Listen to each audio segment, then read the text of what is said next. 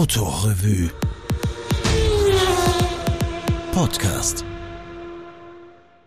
Du Schatz, wir brauchen ein neues Auto und noch vom Urlaub und ich will jetzt endlich auf Elektro umsteigen. Ja, na genau, aber du weißt schon, dass ein Elektroauto momentan ungefähr ein halbes Jahr Lieferzeit hat. Also das geht sich im Urlaub nicht mehr, mehr aus. Habe ich mir auch gedacht, aber ich habe mir das jetzt angeschaut und bei Polestar sind es 14 Tage und sie bringen sogar direkt zu uns nach Hause. Hm, echt? Naja, cool, aber was kostet so ein Polestar? Hm, warte, ich habe online schon nachgeschaut. Da ab 283 pro Monat. Das geht eigentlich voll, oder? Ja, na zeig her mal. Mhm, aha, Google an Bord, das ist geil, okay. Was gibt es noch? 28 Servicepartner in Österreich, okay. Online bestellen kann man, das finde ich cool. Reichweite 551 Kilometer, das ist cool. Und Ladedauer nur 35 Minuten, das ging wie, schon fein. Wie weit kommt man da mit 551 Kilometer? Naja, du, da, da kommen wir mal mindestens nach Triest, vielleicht sogar ein Stück weiter. Ja, ja perfekt. Geil. Boah, schau mal, 476 PS von 0 auf 100 in 4,4 Sekunden, der Wahnsinn, da zieht aber schon gescheit. Du, also von mir aus können wir das gerne mal ausprobieren. Ja, cool, machen wir uns gleich eine Probefahrt aus, oder? Ja, müssen wir allerdings schnell sein, sehe ich da. Schau, bis 30. Juni gibt es die Aktion noch. Ja, endlich Elektroauto fahren. Hallo, mein Name ist Martin Strobreiter. Ich lese jetzt eine Geschichte aus dem Winterheft 2021-22 und dazu bin ich aber nicht alleine vor dem Mikrofon. Hallo, ich bin die Geraldine de Conte und um mich geht es eigentlich in dieser Geschichte. Ich finde das sehr lustig, dass ich da heute die Möglichkeit habe, mit dem Verfasser dieses Textes gemeinsam die Geschichte äh, durchzulesen, die eigentlich vor 13 Monaten stattgefunden hat und in dieser Form heute bereits komplett anders zu erzählt wäre. Wir machen das jetzt ganz einfach mit der Rollenverteilung. Ich lese den Text und du liest dich selber. Damit erkennt man gleich, wo ein Zitat beginnt. Der erste Lachanfall ist auch schon hinter dem Mikrofon. Das ist sehr schön. Gibt mir nämlich Gelegenheit zu erzählen, wieso ich eigentlich dazu gekommen bin oder auf die Idee gekommen bin, dich einzuladen. Da waren andere Frauen und andere Podcasts daran schuld. Ich habe nämlich im Urlaub gelesen von der Judith Holofernes, die wir ja alle noch kennen als Wir sind Helden Frontfrau und eine wunderbare Wortspielerin, die ein Buch geschrieben hat, Die Träume anderer Leute. Und da erwähnt sie auch ihren Podcast, den sie macht. Und ich habe dann eine Folge einmal gehört, wo sie unter Fanny van Dannen, den ich auch sehr schätze und der total sympathischer, witziger Liedermacher ist, wo sie sich zu zweit eineinhalb Stunden durch einen Podcast kichern und dann haben wir gedacht, das wird auch sehr ähnlich lustig, wenn du da bist, weil das mich die Judith Holofernes einlädt, wird wohl kaum passieren. Und zweites dann die, die Marie Lang mit ihrem herrlichen Podcast Frauen fragen, wo sie immer Männer einlädt und die so befragt, wie man normal Frauen befragt. Also wie man normal Frauen eigentlich nicht befragen sollte, wie sich Karriere und Kinder unter einen Hut bringen lassen, welchen Faltencremes sie verwenden und wir zwei machen das jetzt einfach umgekehrt mit der Emanzipation. Wir zeigen, dass du als Frau auch wunderbar in ein Hobby passt, das man normal immer nur Männern zuschreibt. Und jetzt sollten wir vielleicht einmal erklären, wie, wie, wir eigentlich, wie du eigentlich in die Autorevue gekommen bist damals. In die Autorevue gekommen bin ich durch das Jubiläumsjahr von Renault 4. Das war 2021. Eigentlich mein Auto, die, eine Renault 4 Parisienne, über die jetzt dann äh, gesprochen wird, die ist mittlerweile sehr berühmt weltweit und die war eingeladen dort und da überall und auch auf ihrer eigenen Veranstaltung war sie doch Gastgeberin 2021 für die Veranstaltung 60 Jahre Renault 4.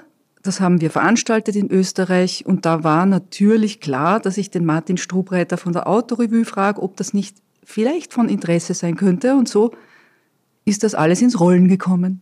Wie ich dort war, war es eigentlich, um, um zu schauen, welchen Sammler wir porträtieren können und dem Renault 4 eine 60-Jahres-Geburtstagsgeschichte zu schreiben. Und ich habe dann ein bisschen mit der Geraldine geplaudert und es war relativ schnell klar, dass nur sie diese verrückte Sammlerin sein kann. Ich habe dann nämlich diese wunderbare Szene auch bei diesem Treffen beobachten dürfen, wie dir jemand einen öligen 6-Volt-Starter und eine 6-Volt-Lichtmaschine in die Hand drückt. Also normal passiert das nur Männern und im Hintergrund verdreht eine Frau die Augen, aber bei dir war es hast du das entgegengenommen und hast dich total gefreut darüber und total ehrlich gefreut und da war es dann wirklich klar, dass du in die, in die Geschichte musst. Ja, die lesen wir jetzt. Ich lese jetzt gleich den Titel, der heißt Die Liebe zur Kiste und du hast damals eigentlich gegen den Titel ziemlich vehement protestiert. Also du kannst jetzt einmal sagen, was dich daran so gestört hat. Mhm, das ist richtig. Jetzt, wo ich es wieder lese, kommt ein leichtes Grummeln in der Bauchgegend. Ähm, damals hat mich das massiv gestört, weil, äh, weil ich mir gedacht habe, wie kann man so ein hübsches Fahrzeug, noch dazu meine Parisienne, die ja so besonders besondere Flankierung aufweist, wie kann man da Kiste dazu sagen und habe versucht zu verhandeln, Das war ergebnislos. Du bist da beinhart auf diesem Titel äh, stehen geblieben. Ich hätte mir so was vorgestellt wie Haute Couture, du Voiture oder so etwas. Also das hätte für mich gut gepasst. Heute, wie ich die Geschichte nochmal so durchgeblättert habe, habe ich geschmunzelt, weil ich mir gedacht habe, siehst, ich würde heute gar nichts mehr sagen, weil jetzt sage ich auch selber mein Kistel. Sehr schön. Gut, also darf der Titel auch hier stehen bleiben, die Liebe zur Kiste. Vor eineinhalb Jahren hatte Geraldine de Comte keinen Renault 4. Jetzt hat sie ungefähr vier davon, Tendenz steigend. Sie spielt die Hauptrolle in einem Film über den R4, Ausstrahlung am Neujahrstag, hat ihm zum 60er ein ordentliches Fest organisiert und langsam sieht sie auch ein paar andere Renaults zu Klassikern reifen. Ich war anfangs faktenlos, also habe ich mich in den R4-Himmel eingelesen. Sagt Geraldine de Comte und Wenn ich was mache, dann voll. Also kommt sie im stilvollen Kleid zum Fototermin, hat französische Modezeitungen und einen Reisekoffer aus den 60ern dabei. Sie sagt die R4, weil das gut passt und im Französischen alle Autos weiblich sind. Und das Einlesen passierte Nicht mit Büchern, wo eines vom anderen abschreibt. Sondern mit Literatur aus der Jugendzeit des R4. Die Freude am R4 ist auch ziemlich schnell aufgeflammt, wobei das Geraldine de Comte innerhalb kurzer Zeit mit der R4 Parisienne das gesuchteste Sondermodell daheim haben würde, dass sie damit demnächst prominent in einer Serie des SWR zu sehen sein wird. Das war freilich nicht absehbar, passt aber ins Gesamtkunstwerk. So wie alle anderen R4, die sie mittlerweile gekauft hat, allesamt frühe und rare Modelle, denn Die Plastikzeit des R4 interessiert mich nicht so. Vom Sondermodell Renault 4 Jogging abgesehen.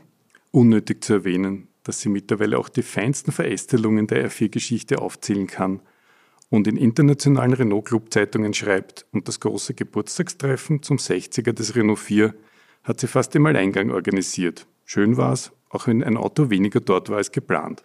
Vielen gilt der Renault 4 als bester Citroën 2CV, der jemals gebaut wurde. Der R4 ist nicht so dünnwandig, aber der Nutzwert ist ähnlich.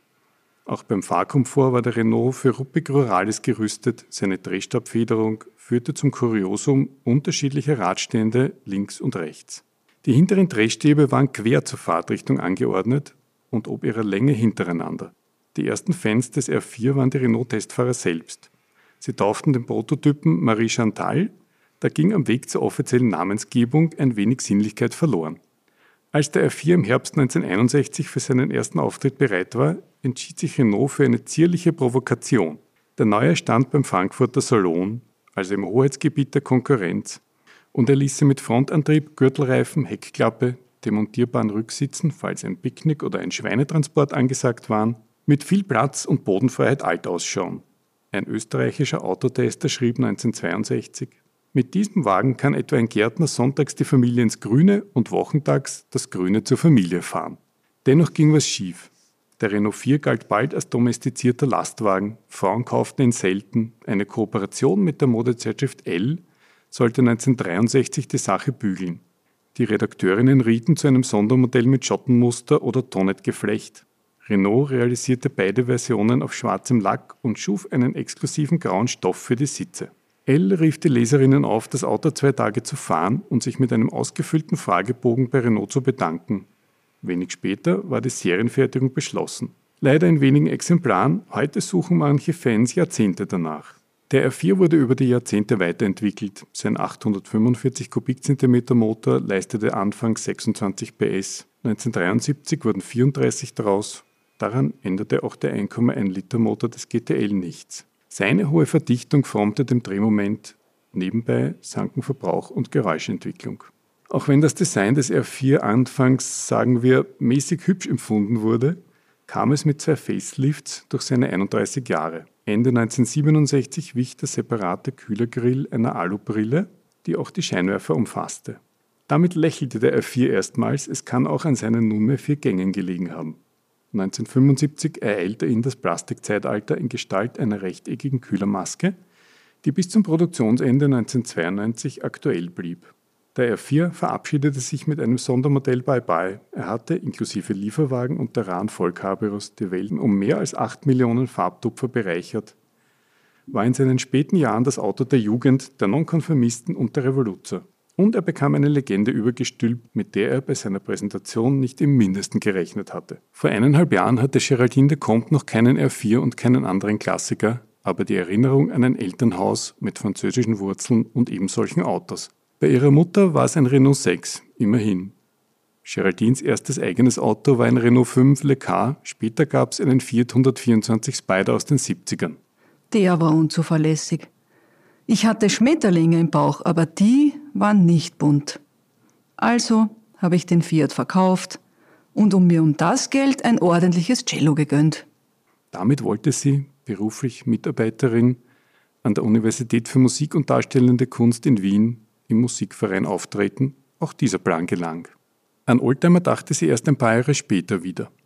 Ich wusste, ein eigener Klassiker muss wieder her. Einer, den ich selbst betreuen, warten und lenken darf.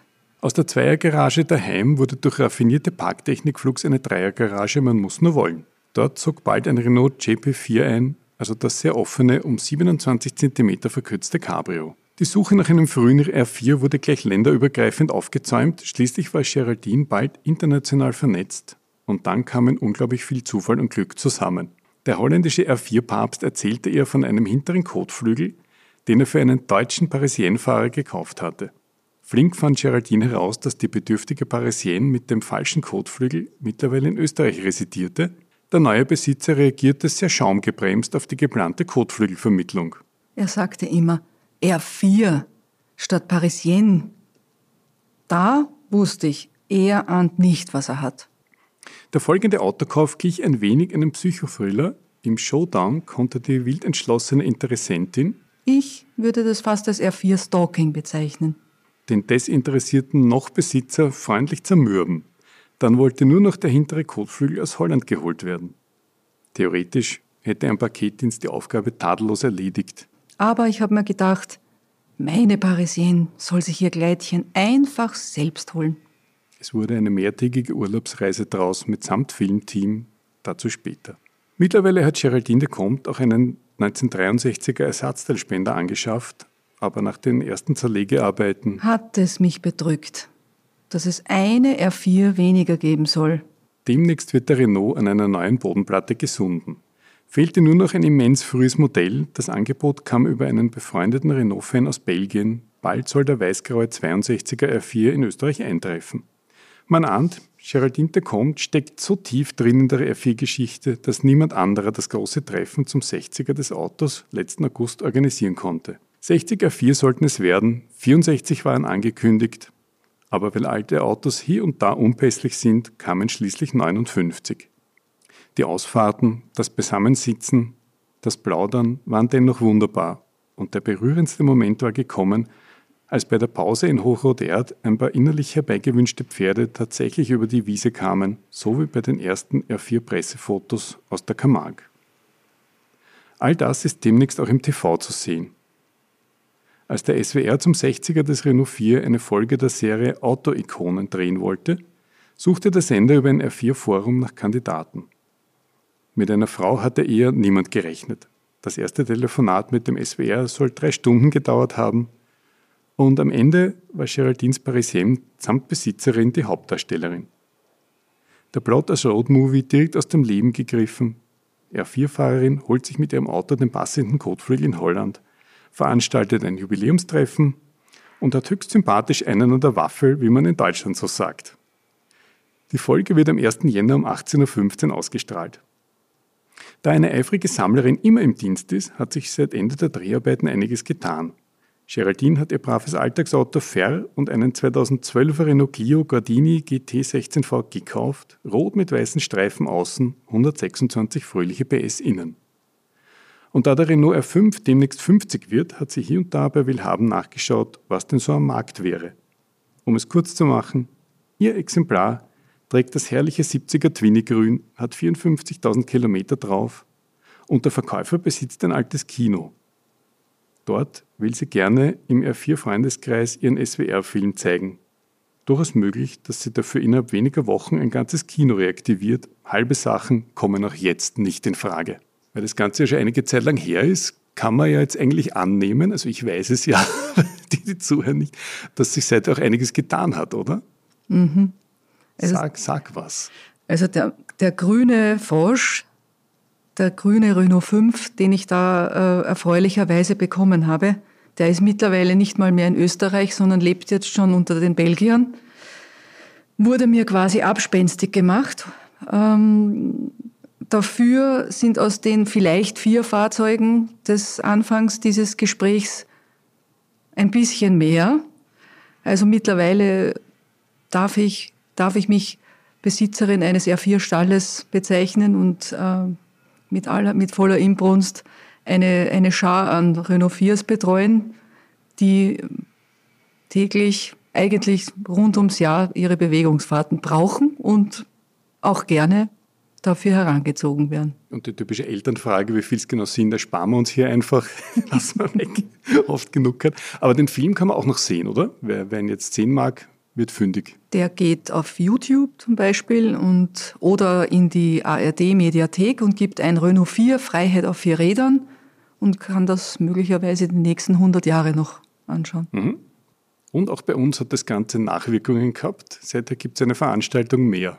Die heißt 42. Was ja bekanntlich die Antwort auf alles ist nach Douglas Adams. Bei uns ist die Antwort auf die Frage, ob 2CV und Renault 4 vielleicht ein gemeinsames Picknick und vorherige Ausfahrt machen sollten. Und weil es so schön war, wollten alle wieder. Also sehen wir uns heuer wieder in Niederösterreich, in der Arlander Gegend am 20. August zur nächsten 42. Und wo erfährt man, wo es stattfindet? www.renault4ontour.at Danke fürs Zuhören.